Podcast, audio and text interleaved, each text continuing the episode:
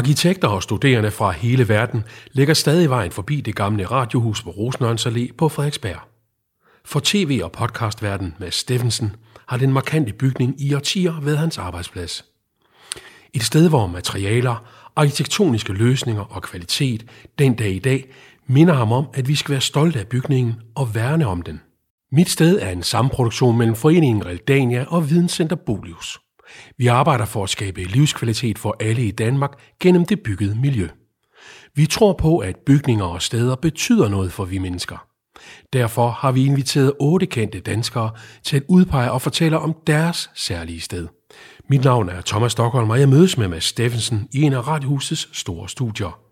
Vi sidder oppe på scenen og ser rundt i rummet, nærmest med ærefrygt. Jeg synes simpelthen, det er så øh, elegant og, hvad hedder sådan noget, noget, tidsløst på en eller anden måde.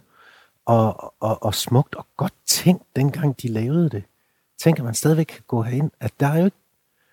Jeg, jeg går ud fra, at det hele er fredet. Ikke? Og at man ikke har, har ændret noget i træpanelerne. Og der ser bare flot ud. Og man har lyst til, nu sidder vi her på scenen, ikke? og jeg har lyst til at smække et par komponister herop eller sådan ja. et eller andet, og lave noget, noget smuk musik. Eller kan, du, kan du huske, hvornår du trådte ind første gang? Øh, jeg kan ikke huske det, min første dag, men jeg kan huske perioden, fordi jeg, øh, jeg var blevet færdig på Journalisthøjskolen, og havde fået job ude på, øh, ude på Metronom, hvor vi skulle lave et quizprogram. Mig og Lars Hjortøj sad i øh, redaktionen, ja. og så var det øh, Michael Carøy, der var vært, og så det nye komiske talent, øh, Amin Jensen, skulle være sidekick dengang. Og så hed det Hvem er hvem, og så skulle man gætte, altså det var forskellige fag, og så skulle de fortælle, altså der kunne være en skolelærer, en stewardesse og, og en maler, øh, og så skulle man så sætte på, hvem, hvem er hvem er, dit, hvem er maleren, hvem er øh, skolelæreren, hvem er... Så det var det, det, var, det var det, vi lavede. Men så øh, fik jeg et, øh, et freelance job på, så fik jeg et freelance job på, på DR-sporten, hvor jeg var ude og lave sport. Ja. Øh, men så lige pludselig en dag, så ringede P3 og spurgte, kommer du ikke ind til os? Øh, de havde hørt, fordi min storebror var i butikken, at øh, han havde en lillebror, der var, øh, der var blevet færdig. Ja. Og så kom jeg ind, og så fik jeg et job øh, ind på et, et program, der hed Straks, hvor jeg blev reporter. Og så fik jeg min gang herinde. Og jeg kan huske de første... Altså, det er jo noget af det, der har sat sig nogle af de der første gange, hvor man trådte ind, og så gik øh, man forbi, og så kom der en mand med en, en kontrabas og en tuba, eller sådan et eller andet, for de havde også deres gang her i huset. Og de boede jo hernede i, i studierne, mm. hvor de øvede og havde deres øh, koncerter, og vi gik op i gangen lige ved, lige ved siden af. Men jeg synes bare, det var sådan et spændende hus, som, som kunne rumme alle de her forskellige, øh, forskellige ting, og det var det, jeg godt kunne lide. Jeg har altid godt kunne lide det, jeg for, for orkestrene og sådan noget, fordi det er noget, som ingen andre har. Og det er så vigtigt, at, at de var der, og de er der, fordi hvem fanden skulle ellers? Man kan godt få ned til at tro, at man skulle, så skulle man ind i en medieverden, og vi er under samme overgang og sådan noget. Nogen vil måske tænke, som trådte ind i det der, hold op, det er alligevel noget af en cigaræske. Øh, der er brunt og kover og tre over det hele. Ja. Men jeg, jeg, jeg, jeg elsker det, og jeg synes, det er smukt, og jeg kan huske, jeg har jo lavet programmer hernede. Øh, vi lavede et, et straksprogram, hvor vi havde, øh, det var mig og Lars Hjortsæt, der var sammen, det var sådan en show, hvor vi havde, øh, hvad fanden, Randi Laubæk og Kim Larsen var med. Ja. Og, øh, og, og, og vi skulle, øh, vi overvejede sådan, om vi skulle, hvem skulle spørge Hvem skulle spørge Kim Larsen? For du var lidt... var en lille smule bange for ham, eller hvad? og jeg kan huske, at Hjortøj, han lavede interview med Randi Laubæk i en sovepose, fordi det, han, han havde fået at vide, at han skulle lave et intimt interview, og det gør man jo måske bedst i en sovepose. Og så kan jeg huske, at han spurgte, hvis jeg nu trykker dig her, hvad sker der så? det, var, det var ret sjovt. Øh, men, men det gjorde vi herinde, og, og, og øh, hvor vi sidder nu, og sådan noget. Jeg synes, det er... Ej, jeg elsker det her sted. Jeg... Er det en tidslomme? Eller du siger, der er ikke noget, der har forandret sig, og man passer på det, og det hele er fredet og sådan noget. Ja. Skal sådan noget ikke føres up to date, eller skal nej, det bare nej, altid det, stå? Ja, det, ja det, det, her, det her synes jeg bare skal have lov at stå, når det er. Radiohuset blev bygget i anden halvdel af 1930'erne. Opgaven blev lagt i hænderne på arkitekten Wilhelm Lauritsen, hvis tegnestue også senere stod bag byggerier som TV-byen i Gladsaxe og DR-byen i Ørestaden. På Rosenørns Allé skulle han som den første i Danmark opføre et hus, der var dedikeret til produktion af radio og musik. Han havde masser af gode tanker om funktionalisme og udformning, men der var krise, og der var rationering på byggematerialer. Det fortæller Christine Viren, formidlingschef i Videnscenter Bolius. Altså når man kommer til radiohuset, det gamle radiohus, og oplever det både udefra og indefra, så kan man ikke andet end blive forelsket. Man bliver forelsket i et hus, der på så mange områder føles så behageligt at være i. Det er tegnet af Willem Lauritsen tilbage i 30'erne, og det er også vigtigt at huske på den tid, fordi han fletter så mange behov og så mange udfordringer, som den tid bød på. Det er som ordet siger, et radiohus bygget i et årti, hvor radio virkelig eksploderer. Så han skulle jo i den grad tænke studier, koncertsal og sådan hele den her udvikling af det medie ind i det her hus, hvor der skulle produceres rigtig meget. Og det løser han. Især ved, at at han tænker, akustik og den her indre beklædning er en virkelig grundlæggende og fin del af hele arkitekturen. Det er ikke noget, der er kommet på efterfølgende. Det er, altså det, er, det er virkelig årene i hele huset. Det er så faktisk også bygget et årti, hvor der var rationering på rigtig mange materialer, så han har måttet være rigtig, rigtig opfindsom. Både for at gøre det billigt, men hvad havde han også til rådighed? Og det, at man kan tegne sådan et fantastisk og sympatisk hus, der kan og kunne det, det skulle, med få midler og med tanke for det, vi i dag kalder bæredygtighed, det er jo helt fantastisk. Det er sådan et... Jeg synes, det er en lille smule Danmarks historie, vi sidder i lige nu. Og, og jeg vil være så ærgerlig, hvis det her det blev revet ned og erstattet af glas, eller noget moderne, som lige var i tidens tand. Altså, det her har eksisteret altid, og det, det synes jeg egentlig, det skal blive ved. Dermed ikke sagt, sådan skal det være overalt i byen, fordi jeg synes, byen virkelig trænger til, at, at noget bliver moderniseret, og noget gammelt lort bliver revet ned. Men, uh, men uh, gammel, god kvalitet, det må gerne bestå, synes jeg. Påvirker det ens, altså den måde, man arbejder på, eller ens arbejdsmiljø? Du har været begge steder. Du startede herinde i det, det man kalder det gamle radiohus, ja. Rosenvands Og så har du været med ude i det nye DR også. Ja. Er der forskel på at træde ind i, i glas og beton, eller beton og træ? For det er jo ja, det her. altså, ja og nej, fordi jeg, jeg synes jo, det var, det, var, det var federe at være herinde i salene, og jeg synes, nogle af studierne var fede, men redaktionslokalerne var jo ikke. Det var jo bare et eller andet, øh, hvad, hvad, hvad hedder sådan, linoleum øh, øh, helvede. Dem var jeg ikke så vild med, så der kunne jeg da bedre lide øh, det er byen. Men det, der altid har været det vigtigste for mig, når jeg har arbejdet, det er jo dem, jeg arbejder sammen med og, og kigger på. Jeg kunne, tror jeg, arbejde i et telt ude i haven, hvis jeg bare havde de rigtige øh, øh, legekammerater med. Øh, men jeg synes, når man laver noget, og man kan være herinde, så synes jeg godt nok, det giver noget. Det giver noget ekstra. Der er der noget klasse over det her. Øhm, da jeg kontaktede dig for at høre, om du ville være med, så du var sådan set ikke i tvivl om, at du gerne ville have ind. Ja. Øh, og så sagde du, fordi det var, det var her, det hele startede ja. og sluttede. Ja. Det lød sådan lidt vemodigt, men så tænkte jeg alligevel også, ja, var det sådan en, var det, var det så, den, den rejse, var den så afsluttet, eller hvad? Eller kan du se dig selv herinde igen? Ja, det, det kan jeg godt. Altså, jeg, jo, jeg stoppede jo på, på DR ved, ved overskiftet efter øh, omkring 20 år i byen, ikke? Eller, eller i, i, i DR. Og det første sted, jeg var, det var her. Og sidste år under corona, der var vi inde i koncertsalen og lave øh, øh, to shows med, med Mads og, og Monopolet. Dengang, øh, det skulle have været et show, men så var der halve sale på, på grund af det der. Og, og, og det var faktisk noget af det sidste. Altså det, jeg ser det sådan, så det var det, jeg tænkte på, da mm. du spurgte, at det ligesom var slutningen på, på min DR-tid, og så, og, så, og så starten, som jo så tilfældigvis var inde i koncertsalen derinde, hvor der jo øvrigt er leder på loftet det synes jeg, eller i, det synes jeg er ret sejt. Ja.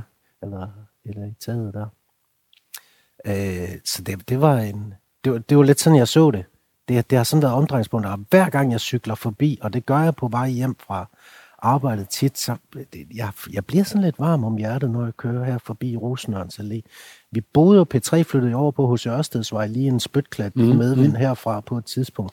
Og det var jo, jeg tror, der er en skole i dag, eller, eller et eller andet derovre, og det var jo nærmest som at, at skifte fra noget virkelig klasse til en, øh, en bank. eller sådan et eller andet. Det var altså ikke, det, jeg synes, det var lidt røvsygt. Huset er oprindeligt tænkt som meget funktionalistisk. Ja. Tænker du som funktionalistisk, eller tænker du bare som smukt? Altså, når, når du siger funktionalistisk, hvad ligger der så i det? Så tror jeg, det handler meget om adgange, øh, godt med luft, øh, gennemtænkt. Øh, for eksempel, at øh, tagterrassen, som ligger i forbindelse med kantinen, ligger faktisk oven på nogle af studierne. Øh, det løste man dengang funktionalistisk ved at fylde det med jord for at slå, for at slå lydvibrationerne ihjel. Og der er virkelig tænkt over lyden herinde også. Og noget af der er ovenikøbet den skole, for den måde, man så byggede de nye studier på ude i den nye DR-by. Øh, så, så det er vel også funktionalisme. Men funktionalisme er vel også, at ting kan bestå i årtier. Ja. Og noget af det, jeg godt kan lide, øh, det er elevatorerne i huset. Altså der er den, øh, der er, så vidt jeg ved, er der to, eller jeg kender til to. Øh, den, der er sikkert mange flere. Men der er den store, øh, som er lavet af glas, som også stopper på, på øh, de halve stationer, kan man sige. Øh, som man, det er ikke fordi, den minder om den der inde i Folketinget. Hvor Den der, man går bare ind- stiger ind Nej, men den, på en måde gør den lidt, ikke ja. også? Så det var den, der tog os op til fjerde sal, øh, hvor studierne, radiostudierne lå. Øh, og det var altid den, vi kørte op og ned. Vi skulle ned i kælderen, når der var julefrokost, og vi var blevet fulde, og vi skulle på eventyr og lave dumme ting og sådan noget. Det var ret fedt. Men der er også en anden elevator. Hvis man går ind i receptionen og til venstre og rundt om hjørnet, så er der sådan en lille elevator, hvor der er plads til to. Der er træpaneler på, øh, på siderne, og så er der et stort spejl. Og jeg kan huske, da jeg skal ind og lave min, øh, mit første værtsjob på straks, hed det. Det sendte fra 9 til 12, var et ret stort program som alle hørte dengang, hvor, hvor man kunne tage emner op, og lyttere ringede ind og, og faxede ind. Og det fik titlen, fordi man kunne sende en fax til straks. Yes. Yes. Og, og, og det, er jo, det er jo ancient history i dag. Fordi du lige afslører vores alder. ja, men så, øh, så kan jeg huske, at jeg stod derinde øh, og skulle op øh, en halv time før vi gik i studie eller sådan et eller andet, og så kørte, tog jeg elevatoren op, og jeg tog den alene, og så kiggede jeg i det der spejl, kigger mig selv i øjnene og tænker, fuck, nu, nu, nu hænger du på den. Altså nu, som vært, der er jo ikke, det er jo dig, der skal sparke den i kassen til sidst. Alle har gjort deres forarbejde. Du har en producer i ørerne, du har reporter, der har tilrettelægger, der har, har legnet op, du har en tekniker. Alle vil gerne hjælpe, men i sidste ende, så er det dig, studievært, der skal, der skal være god lige nu. Og jeg kan huske den tur op til studie 44. Den var fandme lang, fordi der, øh, der, der blev jeg altså nervøs. Der kunne jeg sådan mærke øh, presset og en lille præstationsangst. Øh, meget urutineret. Jeg havde ikke lavet noget, og min stemme var jo også... Altså, lytterne kendte ikke min stemme, og de kendte helt sikkert ikke mit ansigt, for det gjorde man jo ikke dengang. Der var jo ikke sociale medier. Og jeg snakkede også meget nordjysk dengang, meget mere, end jeg gør i dag, så det var sådan... Ja, så er det blevet tirsdag, og vi skal i gang med øh, straks. Øh, du kan ringe ind på 70 20 09 12, øh, øh, Så det kunne godt have været ANR, Aalborg Nær. ja, som jeg jo heller ikke havde lavet, så jeg faktisk, det var nogle af de første ord, jeg sagde i radioen, det var mm. der. Øh, og der kom også, øh, jeg kan huske, der kom klager dengang øh, på, på vaksen. Hvem fanden er den bunderøv? Jeg, ved det, jeg har da aldrig hørt noget lignende. Og som ny vært, og sådan er det også i dag, man tager det jo. Der kan, der kan godt komme 10 Der er søvnløse nætter. Ja, ja, og der kan komme 10 roser, men hvis der kommer en kritisk, så er det den, man øh, ja. fokuserer på. Mads Steffensen skulle vise sig at blive langtidsholdbar.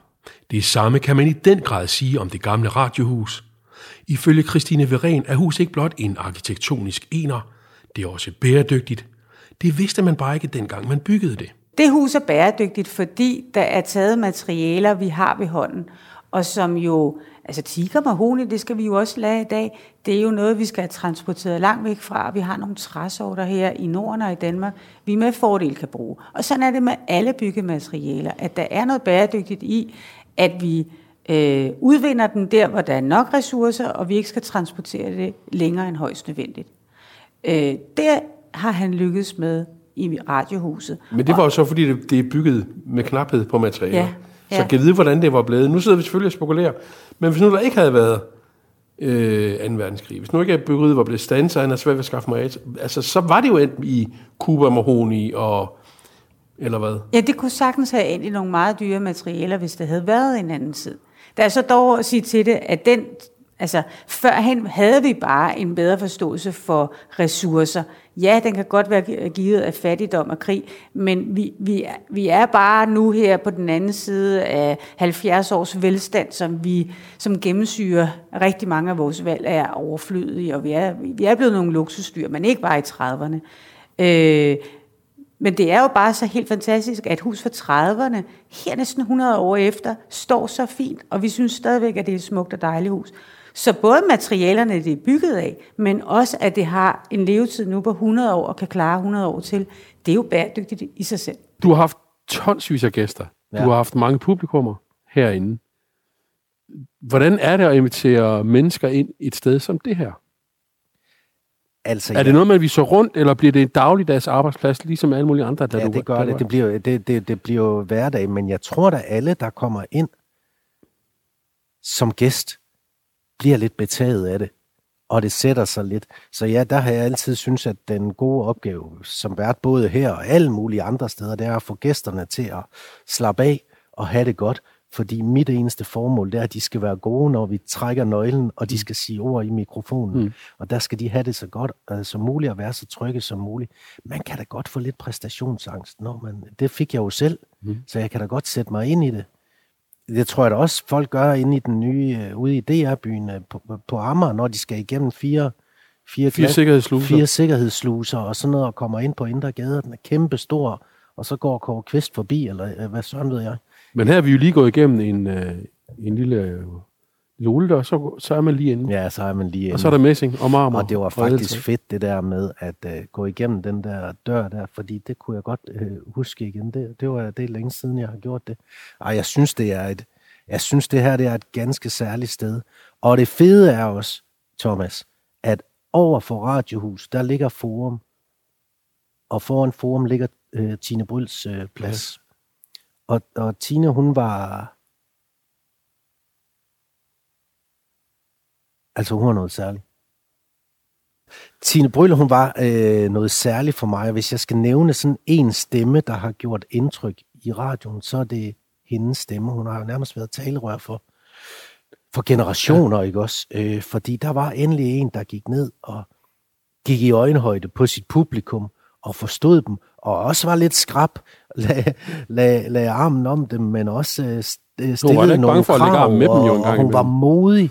Og, og, og det der med at tage sin, øh, tage sin gæst alvorligt, det synes jeg er noget, man skulle... At hun var ikke ude på at køre et show af selv. Hun ville ændre noget og gøre noget. Mm. Og det synes jeg var fedt. Og, øh, og ære hende med en plads. Ja, det, det, det synes jeg er... Det, jeg kan nærmest ikke forestille mig en mere øh, øh, øh, veltimet øh, titel til den plads, end, end, end til hende. Har du så været rundt og kigge omkring bygningen, om der er plads til en Mads Steffensen-plads? Der er et mødelokale inde i den nye DR-by, der hedder Masser af Monopolet. er det nok? Er det nok legacy efter? Nej, det, det, jeg synes ikke helt, det er. Men altså, man kan jo godt få lidt storhedsvandvid. For nylig, så var jeg jury i sådan et, øh, et projekt, hvor man skulle øh, sætte almindelige danskere, der havde gjort noget særligt, på frimærker. Der, er stadigvæk, der bliver stadigvæk lavet masser af frimærker, og normalt så er det jo der er kun... købt et frimærke i... Nej, nej, præcis ikke, men der bliver lavet 100.000. Og normalt er det kun kongelige. Og så ringer de så fra det der, det er jo PostNord, der hedder det nu, og siger, vi skal have, have nogle mennesker på frimærker, der ikke er kongelige. Og så tænkte jeg lige to sekunder, er det, er det mig? Nej, hold da op. Jeg har da trods alt lige der masser monopolet, fællessang, kender du syg? Der må det, ja. ja det kan, og det så kan jeg godt selv. Ja, altså, vi vil godt have dig med i juryen, fordi det er nogen, der har gjort Men jeg havde lige to, to sekunder storhedsvandvid der. Øh, Tine Bryl, hun skrev til mig, øh, øh, efter jeg havde, jeg, altså her hvor vi sidder nu, det var der, jeg vandt øh, i radioprisen i 2006, tror jeg. Din og, første pris? Ja, den første pris overhovedet for Masser Monopol. Og den første mail, jeg fik, der tikkede ind, øh, det var fra Tine Bryl, som, øh, som jeg ikke kendte, som bare skrev, stort tillykke med det, hvor er det velfortjent. Øh, det under jeg dig virkelig. Kærlig hilsen, Tine. Der tænkte jeg, hold da kæft. Hold op. Og den har jeg også gemt. Jeg har ikke gemt rigtig nogle mails fra det. men den har jeg altså trods alt gemt, ikke også? Fordi det synes jeg, der var noget. Hænger du her nogen steder? Altså, er der et billede af der? Er der... Jeg tror det ikke. Er det ikke konservatoriet? Fordi jeg har sådan, nu, man har vel også lyst til at... Og man vil, egentlig, vil man ikke gerne være en del af det her? Vil man ikke godt være ham? Eller en af dem, der gjorde en forskel i det her hus? Jo. Nej, jeg tror ikke. Nej, selvfølgelig hænger jeg her ikke. Altså, selvfølgelig gør jeg ikke det. Øh, og jeg tror ikke engang, jeg har skrevet på væggen ude på toilettet. I en, i en Det gør vi så, når vi- sådan. Når vi er færdige Det kan være, vi gør. Nej, sådan har jeg det ikke. Altså, jeg, jeg tænker, hvis nogen kan huske mine, nogle af de programmer, jeg har lavet, så er det fint for mig. Øh, men jeg gad da godt have en... Der, er- der er forskellige, der har byster derude, ved jeg. Men jeg ville være nem at lave. Ikke? Er du sikker? Det, det er jo bare Fordi- et æg. Det er jo ikke så svært. Jamen lad os gå ud og se, om der er plads. Der må være en form, der passer. Ja. Mads, tak. Det har været en fornøjelse. Jamen, tak skal du have.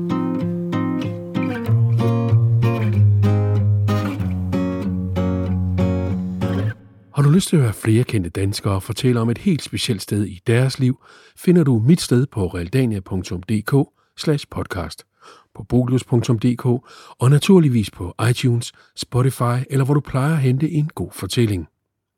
Hvis du selv har et sted, der betyder noget helt specielt for dig, så gå meget gerne ind på Videnscentret Bolius' Facebook-side og del din historie. Tak fordi du lyttede med.